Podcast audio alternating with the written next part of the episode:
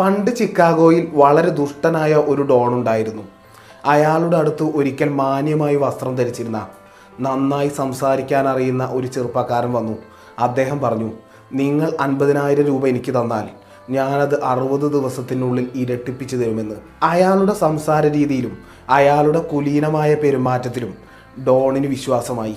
അല്ല അയാൾ ഈ പണവും കൊണ്ട് മുങ്ങിയാലും അയാളെ പുറകെ പോയി പിടിക്കാൻ ഡോണിന് നന്നായി അറിയാം.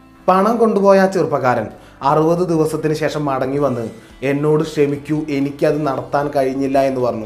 ഡോൺ ആ സമയം ആലോചിച്ചത് എങ്ങനെ ഇവനെ കൊല്ലാം എന്നായിരുന്നു. എന്നാൽ ആ സമയം ആ ചെറുപ്പക്കാരൻ അൻപതിനായിരം രൂപ തിരിച്ചു നൽകുന്നു.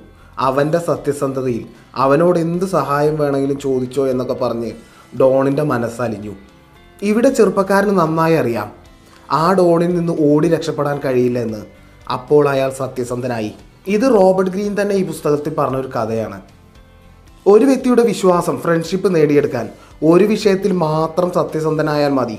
മറ്റൊരാളെ ഇമ്പ്രസ് ചെയ്യാൻ സത്യസന്ധതയും ഔദാര്യവും നല്ലൊരായുധമാണ്. കാരണം പെട്ടെന്ന് നിങ്ങളുടെ കീഴ് ജീവനക്കാരൻ നിങ്ങൾക്കൊരു പക്ഷെ ഗിഫ്റ്റ് നൽകിയേക്കാം. നിങ്ങൾക്ക് ഒന്ന് നൽകുമ്പോൾ നിങ്ങളിൽ നിന്ന് അങ്ങോട്ട് എടുക്കുന്നത് നിങ്ങൾ ശ്രദ്ധിക്കാറില്ല. ഒരു കൂട്ടം നുണകൾക്കിടയിൽ സത്യമുണ്ടെങ്കിൽ നുണയെയും നമുക്ക് സത്യമാക്കാം. ഇത് നിങ്ങൾ ചെയ്യണം എന്നല്ല നിങ്ങളുടെ ദേഹത്ത് ആരെങ്കിലും ഇത് ഉപയോഗിക്കുന്നുണ്ടോ എന്ന് തിരിച്ചറിയണം. അങ്ങനെയുള്ള ആളെ പവർഫുൾ ആകൂ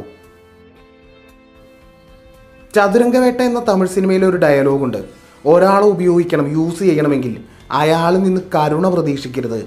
അയാളിൽ ആഗ്രഹത്തെ ഉണ്ടാക്കിയാൽ മതിയെന്ന്. അയാളിൽ നിന്ന് സഹായം കിട്ടണമെങ്കിൽ ഞാൻ കഷ്ടപ്പെടുകയാണ് ഞാൻ ഇങ്ങനെയാണ് എനിക്ക് അങ്ങനെയൊക്കെ പറ്റിപ്പോയി ഞാൻ പാവമാണെന്നൊക്കെ പറഞ്ഞതുകൊണ്ട് ഒരു പ്രയോജനവുമില്ല. നമ്മളെ സഹായിച്ചത് കൊണ്ട് അവന് ഗുണമുണ്ട് നേട്ടമുണ്ടെന്ന് അവനെ ബോധിപ്പിച്ചാൽ മതി. അങ്ങനെ അവനെ തോന്നിപ്പിച്ചാൽ അവൻ നമ്മളെ ഉറപ്പായും സഹായിക്കും. മ്യൂച്വൽ ബെനിഫിറ്റ് ഉണ്ടെന്ന് ബോധിപ്പിച്ചാകണം അവനിൽ നിന്ന് സഹായം തട്ടിയെടുക്കേണ്ടത്. അല്ലാതെ സെന്റി അടിച്ചതുകൊണ്ട് ഇവിടെ ഒരു പ്രയോജനമില്ല നിങ്ങൾക്കെതിരെ നിങ്ങളുടെ ഗ്രൂപ്പിൽ ഒരാൾ പ്രവർത്തിക്കുന്നു.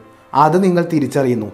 ആ ദേഷ്യത്തോടെ നിങ്ങൾ മേലുദ്യോഗസ്ഥന്റെ അടുത്ത് ചെന്ന് കാര്യം പറഞ്ഞാൽ ഞാനൊന്നും ചെയ്തിട്ടില്ലെന്ന് പറഞ്ഞ് അയാൾ കൈമലർത്തും. അത് തെളിയിക്കാൻ നിങ്ങളുടെ അടുത്ത് തെളിവുമില്ല. അപ്പോൾ ആ ആരോപണം അയാൾ നിങ്ങൾക്കെതിരെ ഇങ്ങോട്ട് പ്രയോഗിക്കും. നിങ്ങൾക്കെതിരെ പ്രവർത്തിക്കുന്നു എന്ന് നിങ്ങൾ അറിഞ്ഞു കഴിഞ്ഞാൽ അയാളുടെ ഒപ്പം സുഹൃത്തായി കൂടണം. അയാളുടെ ഇന്റൻഷൻ എന്തെന്ന് മനസ്സിലാക്കി. മൊത്തം ഡീറ്റെയിൽസ് കിട്ടിയതിന് ശേഷം ബഹളം വെക്കുകയോ ഫൈറ്റ് ചെയ്യുകയോ എന്തു ആവാം. ഇക്കൂട്ടരുടെ മുന്നിൽ ഫ്രണ്ട്സായി കാണിക്കുകയും സ്പൈ ആയി പ്രവർത്തിക്കുകയും ചെയ്യണം. ഇത് തിരിച്ചുകൊണ്ട് നിങ്ങളുടെ ഒപ്പം നിൽക്കുന്ന ആൾ നിങ്ങളുടെ ഇൻഫർമേഷനുകളെല്ലാം ശേഖരിച്ച ശേഷം നിങ്ങളെ താഴെ അടിക്കാം ഒതുക്കാം നിങ്ങളെ ഇല്ലാതാക്കാം. ഇത് നമ്മൾ രാഷ്ട്രീയത്തിൽ സ്ഥിരമായി കാണുന്നുണ്ട്. റോബർട്ട് ഗ്രീൻ ഇവിടെ പറയുന്നത് സിനിമയിലെ വില്ലന്മാർ സ്ഥിരം പറയുന്ന ഡയലോഗാണ്. ശത്രു പരാജയപ്പെട്ടാലും പിന്മാറരുത്. കാരണം അയാൾ കാത്തിരുന്ന് നിങ്ങൾക്കെതിരെ ആയുധങ്ങളെല്ലാം സംഭരിച്ച് കാത്തിരുന്ന് നിങ്ങളെ തകർത്തേക്കാം. അതുകൊണ്ട് പരാജയപ്പെട്ടാലും പിന്മാറാതെ ശത്രുവിനെ പൂർണമായും തകർക്കുക.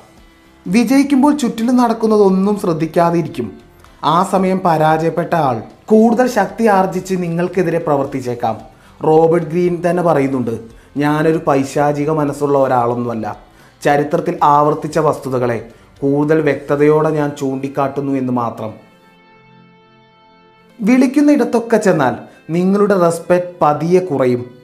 മാർക്കറ്റിൽ ധാരാളമുള്ള പ്രൊഡക്റ്റിന് വില കുറവായിരിക്കും. എപ്പോഴും അവൈലബിൾ ആയ ആൾക്ക് നമ്മൾ വലിയ വിലയൊന്നും കൊടുക്കാറില്ല. സോ നമ്മുടെ ആബ്സെൻസ് പലപ്പോഴും നമുക്ക് പവർ ഉണ്ടാക്കി തരും. പതിനേഴാമത്തെ നിയമവുമായി ഞാൻ അടുത്ത ഭാഗത്തിൽ വരാം. It's me M K Jayadev